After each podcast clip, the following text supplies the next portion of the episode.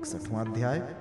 भगवान की संतति का वर्णन तथा अनिरुद्ध के विवाह में रुक्मी का मारा जाना। श्री सुखदेव जी कहते हैं, परीक्षित, भगवान श्री कृष्ण की प्रत्येक पत्नी के गर्भ से दस दस पुत्र उत्पन्न हुए। वे रूप, बल आदि गुणों में अपने पिता भगवान श्री कृष्ण से किसी बात में कम न थे।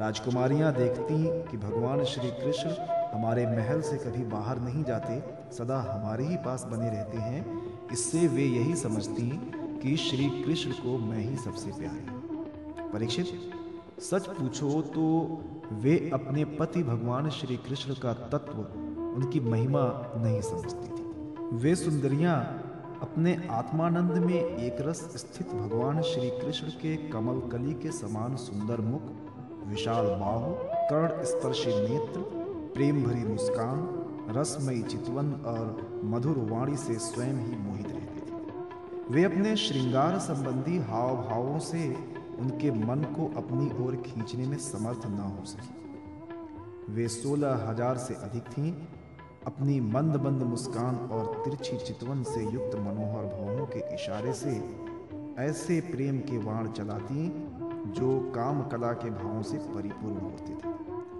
परंतु किसी भी प्रकार से किन्हीं साधनों के द्वारा वे भगवान के मन एवं इंद्रियों में चंचलता नहीं उत्पन्न कर सके। परीक्षित, ब्रह्मा आदि बड़े बड़े देवता भी भगवान के वास्तविक स्वरूप को या उनकी प्राप्ति के मार्ग को नहीं जानते। उन्हीं रमा रमण भगवान श्री कृष्ण को उनके स्त्रियों ने पति के रूप में प्राप्त किया था।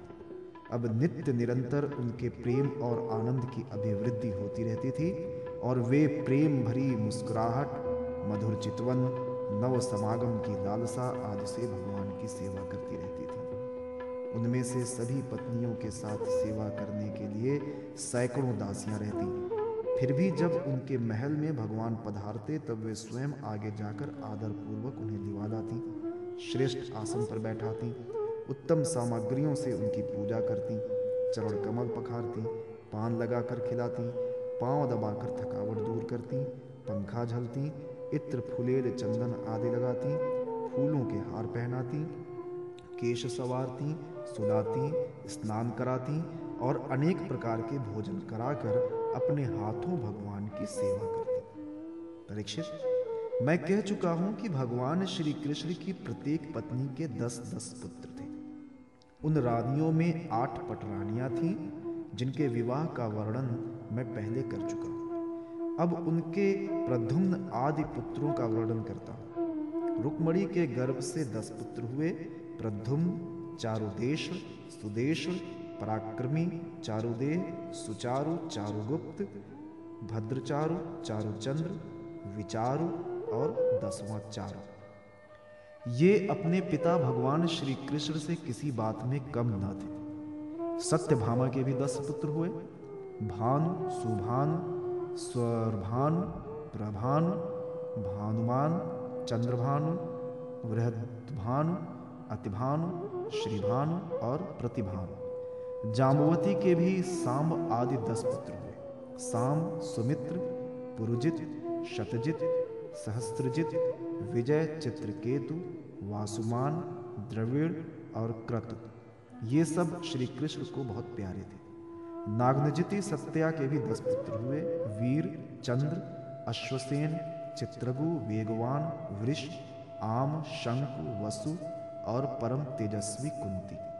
कालिंदी के दस पुत्र थे श्रुव कवि, वृष, वीर, सुबाह भद्र, शांति, दर्श, पूर्णमास और सबसे छोटा सोमक मद्र देश की राजकुमारी लक्ष्मणा के गर्भ से प्रधोष गात्रवान, सिंह, बल, प्रबल ऊर्ध्वक महाशक्ति, सह, ओज और अपराजित का जन्म। मित्रविंदा के पुत्र थे वृक, हर्ष, अनिल, गृध्र, वर्धन, अन्नाद, महाश, पावन वह और क्षुधि भद्रा के पुत्र थे संग्रामजित वृहत्सेन शूर, प्रहरण, अरिजित, जय, सुभद्र, वाम, आयु और सत्य।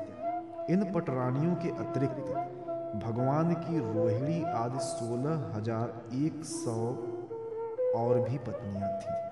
उनके दीप्तिमान और ताम्रतम आदि दस दस पुत्र हुए।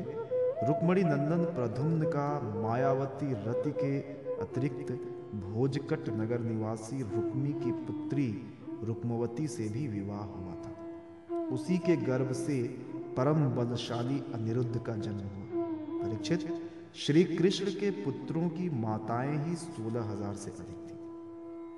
इसलिए उनके पुत्र पौत्रों की संख्या करोड़ों तक पहुँच गई। राजा परीक्षित ने पूछा, परम ज्ञानी मुनीश्वर भगवान श्री कृष्ण ने रणभूमि में रुक्मी का बड़ा तिरस्कार किया था।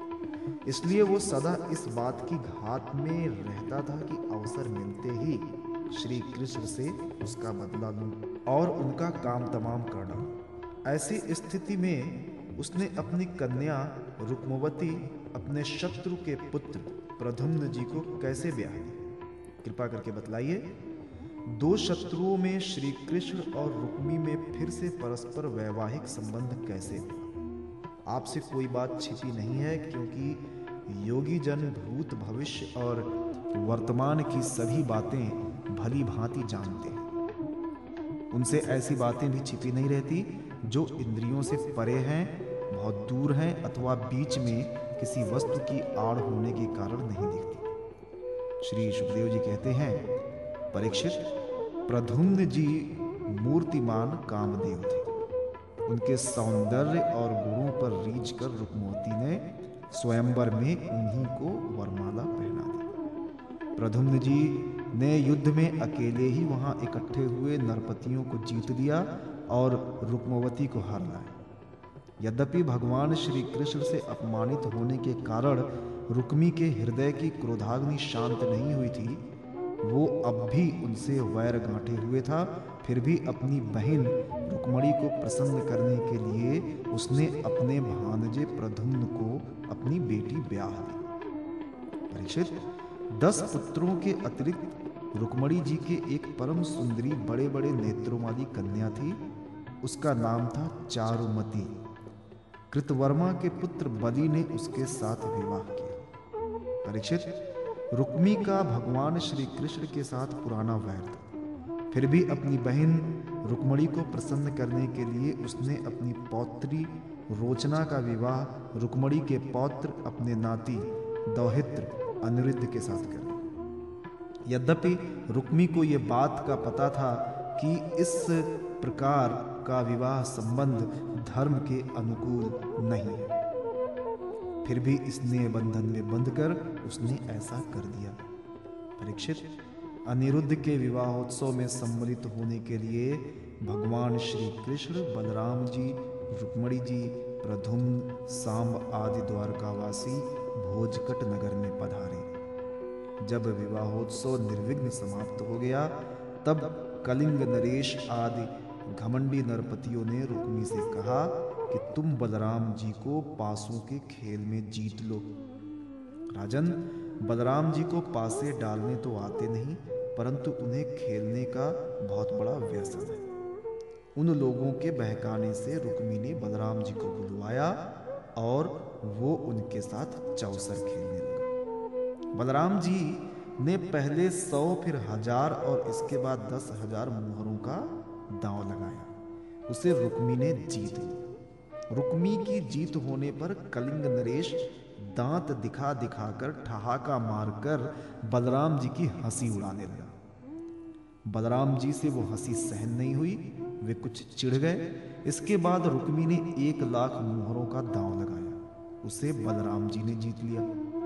परंतु रुक्मी धूर्तता से यह कहने लगा कि मैंने जीता इस पर श्री बलराम जी क्रोध से तिलमिला उठे। उनके हृदय में इतना क्षोभ हुआ, मानो पूर्णिमा के दिन समुद्र में ज्वार आ गया। उनके नेत्र एक तो स्वभाव से ही लाल लाल थे, दूसरे अत्यंत क्रोध के मारे वे और भी तहक उठे। अब उन्होंने दस करोड़ मुहरों का दांव रखा। इस बार भी धुत नियम के अनुसार बलराम जी की ही जीत हुई। परंतु रुक्मी ने छल करके कहा, मेरी जीत है। इस विषय में विशेषज्ञ कलिंग नरेश आदि सभासद इसका निर्णय कर दें। उस समय आकाशवाणी ने कहा, यदि धर्म पूर्वक कहा जाए तो बलराम जी ने ही यह दांव जीता है। रुक्मी का यह कहना सरासर झूठ है कि उसने जीता। एक तो रुक्मी के सिर पर मौत सवार थी और दूसरे उसके साथी दुष्ट राजाओं ने भी उसे उभाड़ रखा था। इससे उसने आकाशवाणी पर कोई ध्यान न दिया और बलराम जी की हँसी उड़ाते हुए कहा, बलराम जी, आखिर आप लोग वन वन भटकने वाले ग्वाले ही तो ठहरे। आप पासा खेलना क्या जाने? पासों और वाड़ों से तो केवल राजा लोग ही खेला करते हैं, आप जैसे नहीं। रुक्मी के इस प्रकार आक्षेप और राजाओं के उपहास करने पर बलराम जी क्रोध से आग बबूला हो उठे। उन्होंने एक मुदगर उठाया और उस मांगलिक सभा में ही रुक्मी को मार डाला। पहले कलिंग नरेश दांत दिखा दिखाकर हंसता था, अब रंग में भंग देखकर वहाँ से भागा, परंतु बलराम जी ने दस ही कदम पर उसे पकड़ लिया और क्रोध से उसके दांत तोड़ डाले। बलराम जी ने अपने मुदगर की चोट से दूसरे राजाओं की भी बांह जांग और सिर आदि तोड़ फोड़ डाले। वे खून से लथपथ और भयभीत होकर वहाँ से भागते गए। परीक्षित, भगवान श्री कृष्ण ने ये सोचकर कि बलराम जी का समर्थन करने से रुक्मणी जी अप्रसन्न होंगी और रुक्मी के वध को बुरा बतलाने से बलराम जी रुष्ट होंगे, अपने साले रुक्मी की मृत्यु पर भला बुरा कुछ भी न कहा। इसके बाद अनिरुद्ध जी का विवाह और शत्रु का वध दोनों प्रयोजन सिद्ध हो जाने पर भगवान के आश्रित बलराम जी आदि यदुवंशी, नव विवाहिता दुल्हन रोचना के साथ अनिरुद्ध जी को श्रेष्ठ रथ पर चढ़ाकर भोजकट नगर से द्वारिकापुरी को चले।